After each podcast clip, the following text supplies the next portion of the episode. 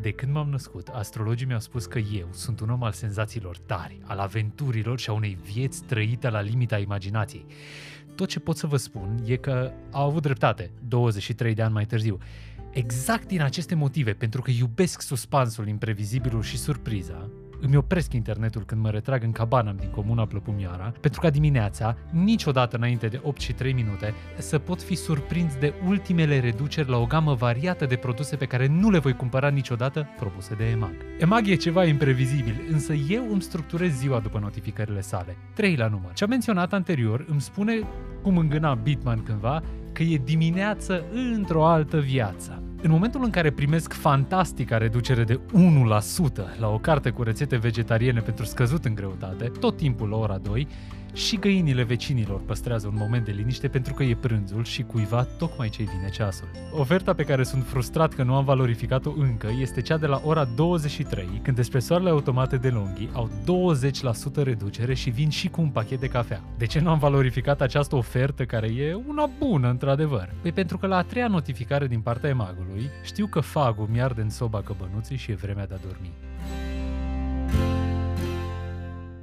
Bine v-am găsit sau m-ați găsit și un bun moment al zilei pentru că, indiferent de clipa în care ascultați prima ediție a podcastului NGCN, ținând desigur cont de maxima novotemporală, ziua ține o zi întreagă, noaptea ține cât e neagră, este zi. Eu sunt Osama, acesta este noul meu experiment în ceea ce unii numesc New Media. Inițial, această emisie prin fibră optică trebuia să aibă o altă formă. O gândisem ca o emisiune tinerească cu puțină actualitate, ba chiar am scris și un desfășurător, însă m-am decis să fac ceva mai autentic, de bună stare, de ce nu? După ce mi-am amintit că am la bază precizia unei borne kilometrice care măsoară tensiunea electrică. Păstrăm însă o oarecare conexiune cu lumea înconjurătoare și vă propun deci să intrăm în subiectul zilei, anume relația dintre om și nuritură.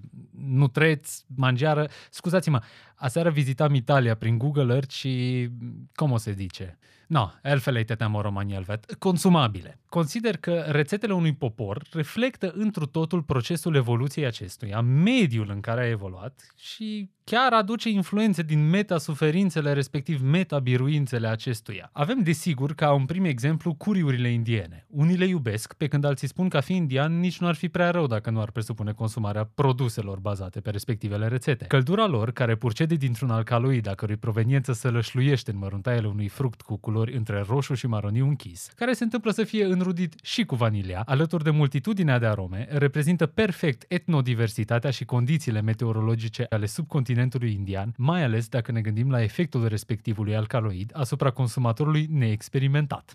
Un exemplu mai concret găsim însă la români. Porcul. De ce porc peste tot? Apropo de meta-suferințe și biruințe, pentru că vaca, oaia, capra, cel puțin cea propriu-zisă, ajungeau la convivanții noștri purtători de turbane. Ei nu mâncau carne de porc, pentru că porcul ar fi fost un animal murdar, nedemn de limbile lor soave și de dinții albi ca perla cea portocalie în valoare de 250.000 de lire, găsite zilele trecute de Hachai Nyomdecea, un pescar tailandez în vârstă de 37 de ani la plimbare pe plajă cu familia, care, până atunci, se lupta cu sărăcia. Gustul porcului nu se compară cu al bovinei, ovinei ori caprinei, deci jos suina țărănească, sus cu vaca cea domnească. Să vă spun eu un lucru.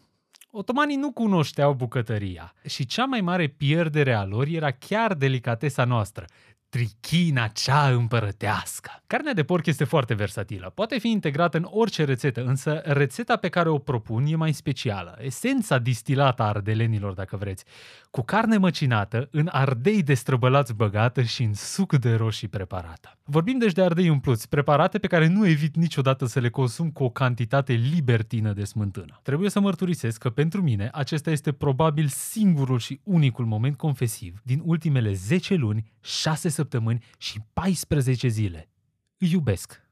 Îi iubesc. Chiar sâmbătă, pe o placă din oțel cu o grosime de circa 0,7 cm, care se odihnea deasupra unui flux continuu de gaze aprinse, se regăsea un container confecționat din fier, asupra căruia a fost aplicat o pulbere care, urmarea procesului de aplicare prin încălzirea la o temperatură de peste 750 de grade Celsius, i-a conferit strălucire și îl protejează de intemperiile aragazului, aveam un astfel de preparat. În sala de bucate era frig, Geamurile mezoanei mele erau deschise, iar în lume circula un vânt rece cu mireasmă de primăvară. Acest vânt aducea cu dânsul un iz de zambile și păpădii de pe landuri unde gradele nu au lipsit niciodată. Parchetul, chiar și cu straturile de gresie și șapă de sub acesta, era înghețat, iar pielea îmi semăna mai repede cu solzii unei reptile decât cu guma rozalie și sensibilă a unui om. Flăcările ardeau încet, sub plita peste care odihneau în oala de focșani ardei umpluți. În zeama aceea se află esența ardeleanului. Dulceața și aciditatea roșiei amintind de vremurile suferinței și a discriminării. Portocaliul morcovului amintind de căldura sufletelor, iar ardeiul cel în ele fiert reprezintă cochilia impermeabilă ce adăpostește oamenii comoară. Trebuie ca privirea să fi rămas ațintită asupra oalei timp de 10 minute până când creierul a rupt tăcerea urlând ca din fundul pustiilor că vrea să-mi introduc capul în oală să fiarbă împreună cu ardeii pe care îi îndrăgește atât de mult. Și asta e relația dintre om și hrana sa, ceva ce transcede planul realului și afectează însăși firea la nivel metafizic. Cu acest subiect lămurit vreau să închei prin a face și un mic comentariu social asupra unui element pe care l-am găsit absolut hilar. În urmă cu câteva luni priveam povești pe o rețea de socializare și mi-a păruse pe acolo o domnișoară, influencer cred că se numește, care mărturisea că sosise atunci la o oarecare clinică unde urma să-și implanteze silicon în uh, uh, proeminențele dispuse pe partea superioară a feței anterioare a corpului său și promitea dragilor sale că odată finalizată procedura le va dezvălui. Am spus atunci că s-a terminat. Urmăresc și eu acum povestea pentru a vedea despre ce e vorba. Poate mă prinde și pe mine febra glandelor mamare după 23 de ani. Am fost profund dezamăgit. Tot ce am văzut a fost doar o balconetă neagră fără dantelă. Tot răul spre bine însă când am aflat că acum implanturile mamare se pot face și în rate. Un gând interesant, nu? Cu toții ne-am mai luat fie un telefon, fie o mașină sau o casă în rate, dar această tehnică sau această practică de finanțare a implanturilor era absolut ofertantă. Deci m-am gândit, în mod normal, dacă ajung în imposibilitate de plată după accesarea unui astfel de serviciu, adică după ce am accesat o rată, da, mi-a făcut un credit, vine un executor judecătoresc, confiscă bunuri care să acopere contravaloarea datoriei mele și problema este rezolvată. Ce se întâmplă însă dacă o persoană care își implantează proeminențele ajunge în imposibilitate de plată și nu deține alte bunuri care să poată fi valorificate în afara implanturilor sale? Oare există pe alocuri executori atestați în chirurgie plastică care să le extragă la fața locului cu un bisturiu omologat? Poate că da.